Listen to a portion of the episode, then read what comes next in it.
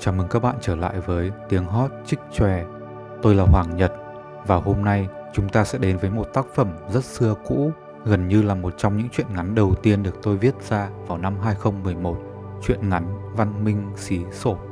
Vì được sáng tác trong giai đoạn còn trẻ người non dạ, bút lực non nớt nên Văn Minh Xí Sổm đầy dẫy những thiếu sót nhưng vẫn là một trong những tác phẩm có ý nghĩa rất đặc biệt với tôi, thậm chí được chuyển thể thành phim ngắn.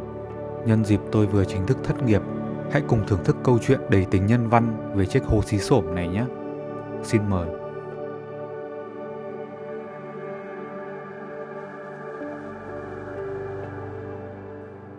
Chiều hè nắng trang trang, gấu bố đang phiêu bồng trong giấc mơ hồi xuân.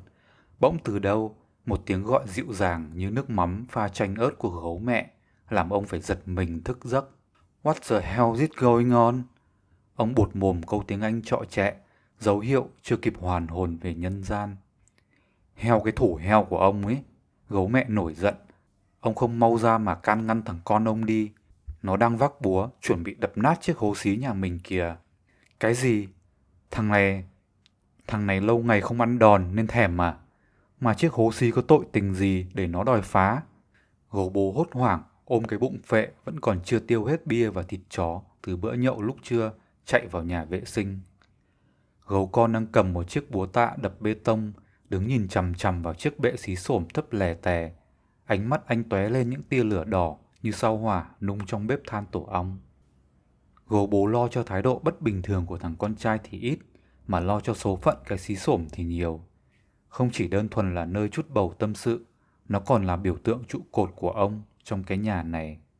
Thử hỏi con người khác con vật ở điểm nào và tại sao chúng ta lại đứng lên thống trị địa cầu mà không phải một loài nào khác như voi ma mút, con lười hay hổ răng giáo?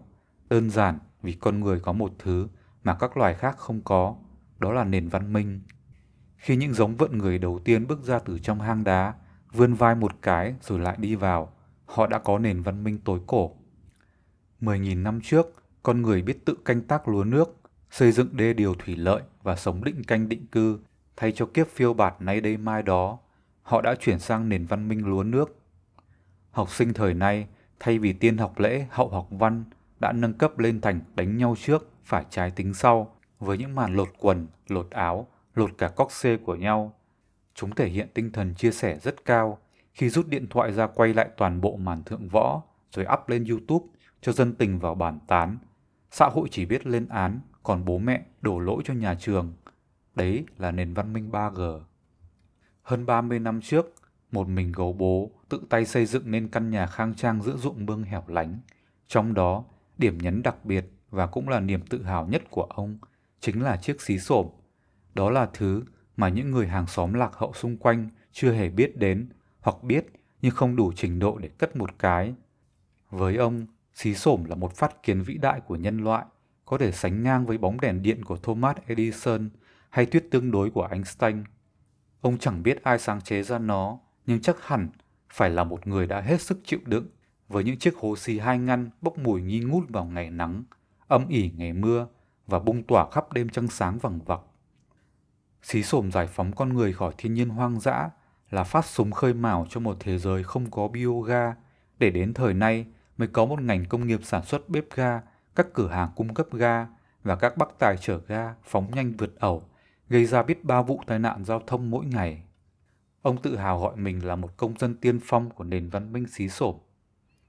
Giờ thì giữa cái hố xí này và con, bố chọn đi. Gấu con tức giận khi bị gấu bố lao vào can ngăn. Thằng này hôm nay nóng quá, đến ấm rồi hả con? Tự dưng đòi đập bể hố xí, rồi lại bắt bố mày chọn giữa mày và nó. Thế là thế nào? Gấu bố cố rằng chiếc búa khỏi tay thằng con. Con đã nhẫn nhịn bao nhiêu năm nay, mỗi khi con đề nghị, thậm chí là năn nỉ bố hãy từ bỏ xí xổm lỗi thời để thay bằng một chiếc xí bệt sạch sẽ hiện đại hơn. Con luôn ngậm ngùi im lặng mỗi khi bố ca bài ca, các anh các chị bây giờ tân tín hiện đại nên quên hết truyền thống. Nhưng lần này tức nước vỡ bờ, đến chị dậu còn có lúc vùng lên. Bố quyết định đi, một là phá bỏ, hai là cứ giữ lấy nó mà chờ đến lúc cái nhà này tuyệt tự. Gấu con nức nở các anh các chị bây giờ hiện đại tân tiến rồi, nên coi thường truyền thống lạc hậu của chúng tôi Ơ mà sao tự nhiên lại có chuyện tuyệt tự ở đây? Thằng con trai bữa nay khiến gấu bố đi hết từ thắc mắc này đến ngạc nhiên nọ. Chỉ chờ có vậy, gấu con mở hết những ấm ức trong lòng bấy lâu như thác nước tuôn trào, như mưa rào tháng 7, như dân chảy lộc đêm giao thừa. Vậy là một cuộc tâm sự giữa hai người đàn ông thuộc hai thế hệ đã bắt đầu trong nhà vệ sinh cũ rích gạch men và hoen ố do thấm nước. Gấu con đang có ý định tiến tới hôn nhân với một cô gái. Người yêu anh xinh xắn, đôi chân dài miên man như đại lộ thăng long, mái tóc bồng bềnh óng mượt như vừa đi hấp dầu về. Thực ra đúng là nàng hấp dầu thật. Nếu đã tính chuyện nghiêm túc, bắt buộc anh phải đưa nàng về thăm nhà và ra mắt bố mẹ. Không muốn nàng thất vọng khi bước chân vào ngôi nhà cũ rích, xây bằng xi măng cát, nên gấu con đã phải rào đón trước rằng nhà anh không được đẹp đẽ như tỉnh anh. Vậy mà cuối cùng mọi việc vẫn diễn ra vô cùng tồi tệ, vượt quá cả dự tính của anh. Khởi đầu bằng nụ cười khó hiểu của nàng khi nhìn bao quát cả ngôi nhà từ ngoài cổng. Xếp nó vào dạng cười khinh miệt thì hơi oan cho nàng, nhưng nếu là một cái cười trừ ái ngại thì cũng không hẳn. Phụ nữ vốn là một giống loài rất khó hiểu, nụ cười của họ còn khó hiểu gấp vạn. Như bên châu Âu có bức tranh nàng Mona Lisa đáng giá mấy chục triệu đô la, cũng chỉ bởi cái nhếch mép quá bí hiểm của cô người mẫu mà giới học giả đã mất hàng bao thế kỷ vẫn không cắt nghĩa nổi. Để rồi cuối cùng, họ đặt giả thiết rằng Mona Lisa thực ra là đàn ông, một gã đẹp mã nào đó làm trợ lý cho Leonardo da Vinci. Từ đó, họ suy đoán Leo là dân đồng tính.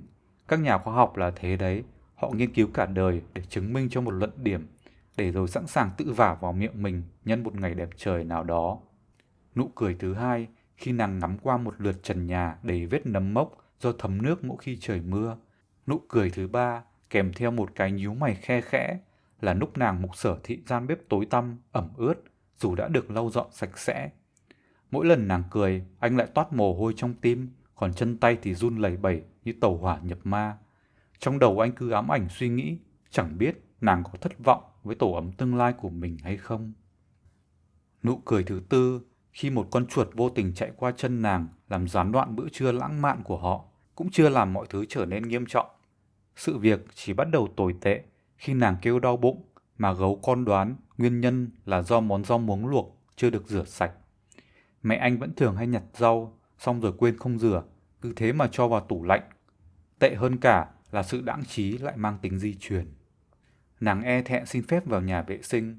Anh đứng dậy tận tình đưa nàng đến tận nơi, mở cửa nhà vệ sinh cho nàng.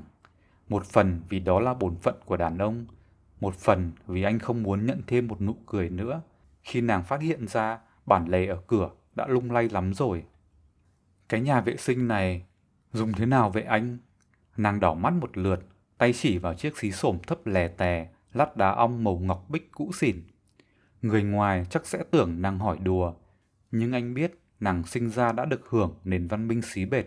Những chiếc xí xổm như thế này chắc nàng mới chỉ nhìn thấy trong sách giáo khoa, môn sức khỏe lớp 1 hoặc trên kênh Discovery, phóng sự loài người và sự tiến hóa của nhà vệ sinh. Giống như xí bệt thôi, nhưng mà em phải um, ngồi xổm. Anh tỏ ra ái ngại. Thế còn giấy vệ sinh đâu? Sắc tố da trên mặt nàng đã bắt đầu chuyển từ màu xanh sang màu xám. Vậy là đoạn cao trào của vở bi hài kịch cũng đến. Như một cô giáo trẻ đỏ mặt với bài giảng giáo dục giới tính cho lũ trai mới lớn. Anh bất đắc dĩ phải giới thiệu cho nàng một nền văn minh cổ đại mang tên xí sổm. Phải cố gắng lắm anh mới lọc ra được những từ ngữ tế nhị nhất để giải thích rằng đường ống của xí sổm nhỏ hơn xí bệt rất nhiều, lại không có hệ thống giặt nước nên không thể dùng giấy vệ sinh, vì nếu vứt xuống sẽ tắc cống. Tất cả quy trình phải được thực hiện bằng vòi xịt nước và ngón tay trỏ. Sau một hồi lắng nghe bài giảng về cách sử dụng xí sổm, có trích dẫn kiến thức vệ sinh dịch tễ và lịch sử thế giới hiện đại, mặt nàng đã chuyển sang trắng bệch, dài thườn thượt như bánh dày ngấm nước. Em hết đau bụng rồi, bọn mình quay lại bàn ăn đi, nàng đề nghị. Từ đó trở đi, nàng rơi vào trạng thái im lặng đáng sợ, dù anh đã sử dụng mọi chiêu gợi chuyện. Thậm chí, cả chương trình Em Scandal, hẹn hò cùng sao hàn, yêu thích của nàng cũng không thể khiến đôi môi tươi tắn kia động đậy. Phụ nữ vốn là một đài phát thanh chạy bằng năng lượng vĩnh cửu, luôn làm việc hết công suất bất kể ngày đẹp trời hay khi thời tiết xấu, từ thị nở cho đến Paris Hilton, từ chị bán rau bán cá đến bảo hoàng bà chúa. Thế nên, khi phụ nữ im lặng, tức là tình hình đang cực kỳ tình hình. Thường những lúc như thế này, họ đang vấp phải một luồng suy tư ghê lắm, một vấn đề khiến họ phải dồn hết năng lượng từ thanh quản lên não để tập trung tìm cách giải quyết. Hoặc cũng có thể chỉ vì họ đang phật ý, đang thất vọng về một điều gì đó, một điều không được như họ tưởng. Nói theo ngôn ngữ văn chương là vỡ mộng. Ví dụ như một cô gái đổi gục trước một chàng trai vì tính cách nhã nhặn và đứng đắn của anh ta. Để rồi, ngay sau khi nhận lời yêu nhau, thì việc đầu tiên anh ta làm là sờ vào ngực cô. So với sự im lặng bất tận này, nụ cười khó hiểu ban nãy mới tuyệt vời làm sao. Gấu con cay đắng thầm nghĩ. Đêm đó, anh gặp ác mộng bị quấn trôi dưới một chiếc xí xổm, chỉ còn sự yên lặng đáng sợ bao trùm.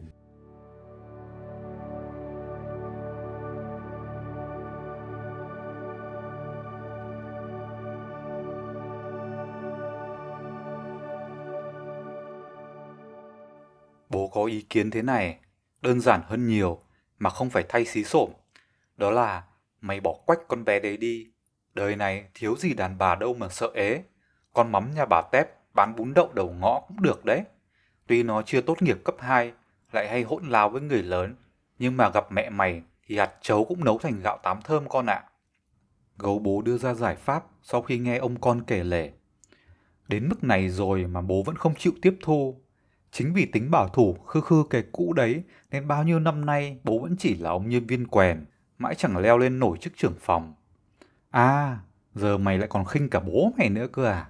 Giỏi thật, công lao bao nhiêu năm nuôi nấng để giờ nó khinh bố nó. Mày lại quên lời dạy của thần tượng Bill Gates của mày rồi à? Đó là một trong những câu nói bất hủ của Bill Gates, thần tượng của gấu con. Nguyên văn là bố mẹ bạn đã phải nhận lấy sự chán ngắt, vô vị để đổi lấy sự trưởng thành, tân tiến của bạn ngày hôm nay. Tình cờ cầu bố đọc được câu này trên một tạp chí công nghệ. Ông đã viết lại theo dạng chữ thư pháp và đóng khung kính to đùng treo giữa phòng khách như biển báo phủ khai phong. Mỗi khi thằng con trai gân cổ cãi bố, ông chỉ vào đó mà nhắc nhở đừng cãi lời Bill Gates. Thôi được rồi, đã đến mức nghĩa tử tương tàn thế này thì con cũng chẳng còn cách nào khác.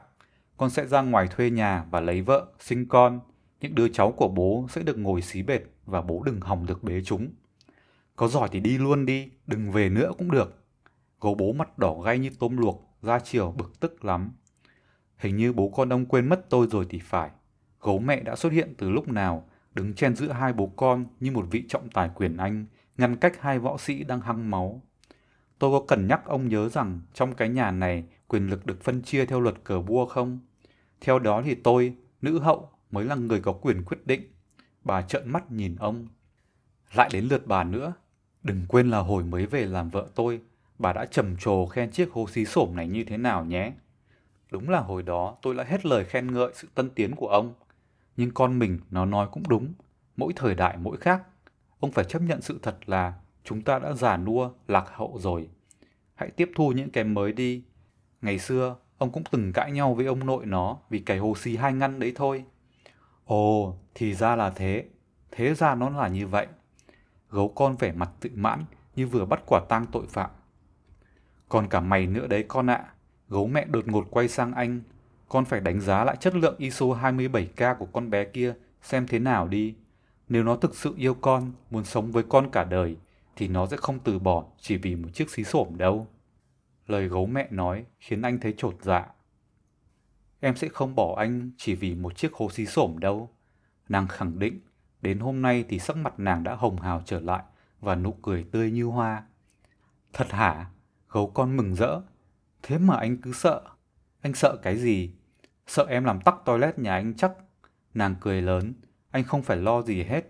Lúc đấy em hơi choáng thôi. Lần đầu tiên nhìn thấy xí xổm mà. Nhưng không sao cả. Vì em đã nghĩ ra cách giải quyết vấn đề rồi. Chỉ cần trang bị thêm một chiếc thùng rác là có thể dùng giấy vệ sinh vô tư mà. Vậy mà xưa nay anh chưa hề nghĩ ra, đôi khi một rắc rối to đùng có thể giải quyết bằng một phương án thật đơn giản. Gấu con tự đập một phát rõ đau vào chán mình. Mùa thu năm đó, gia đình nhà gấu đón thêm một thành viên mới. Đám cưới của gấu con và gấu con dâu được tổ chức theo nghi lễ truyền thống. Không có ông cha xứ nào hỏi họ rằng Hai con có hứa sẽ luôn bên nhau, dù giàu hay nghèo, dù khỏe mạnh hay đau ốm, dù ngồi xí bệt hay xí xổm. Ngôi nhà được sơn lại sạch sẽ, những gì hỏng hóc đã được sửa lại hoặc thay mới. Cuối cùng, gấu bố cũng chịu nhượng bộ, đập bỏ xí xổm, niềm tự hào cả đời của ông, để thay thế bằng một chiếc xí bệt sáng loáng. Ban đầu ông tỏ ra khó chịu, nhưng nhu cầu con người đã nhanh chóng chiến thắng tự ái đàn ông. Giờ thì ông đã hoàn toàn giác ngộ văn minh xí bệt. Chiếc thùng rác chưa kịp đưa vào sử dụng đã trở nên thừa thãi, nhưng gấu mẹ vẫn đặt nó trong phòng khách, phía dưới tấm phướn lời dạy của Bill Gates như một chiến tích đánh dấu sự chuyển giao giữa các nền văn minh.